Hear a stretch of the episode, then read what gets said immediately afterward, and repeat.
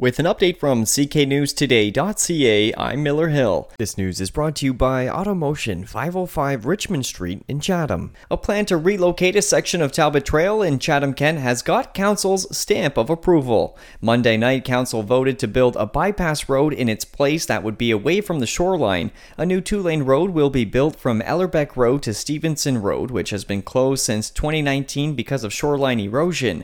The first phase of the plan comes at a cost of $4 million million.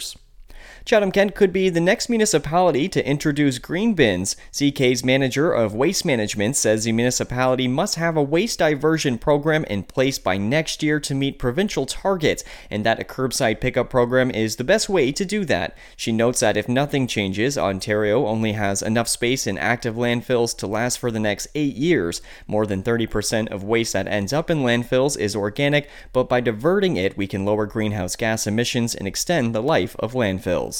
It's been unusually warm today, so much that we broke a record this afternoon with the temperature hitting a high of 17 Celsius. Stephen Flisfeder with Environment Canada says the up and down weather has to do with a low pressure system making its way across Ontario. The warm temperatures that we'll be experiencing today and early tomorrow are a push of warm, moist air from the southern United States, really fueling the intensity of that low pressure system.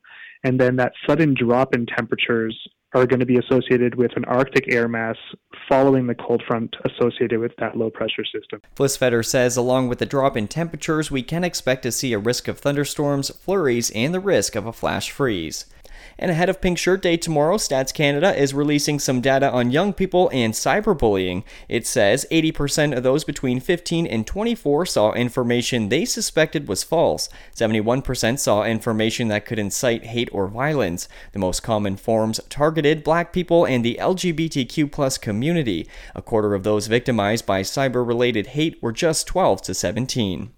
In sports, Dresden is in Essex tonight in PJHL hockey, while Walpole Island is in Lakeshore. In the NHL, the Leafs entertain Vegas, and the Wings challenge the Capitals. In the NBA, the Pistons take on the Bulls, and the Tigers were in spring training split squad action this afternoon, losing 5 2 to Baltimore, but beating the Blue Jays 6 4. Now for the forecast cloudy with a chance of showers tonight, a risk of a thunderstorm, and down to 9. Rain changing to snow tomorrow, windy with temperatures falling to minus 2.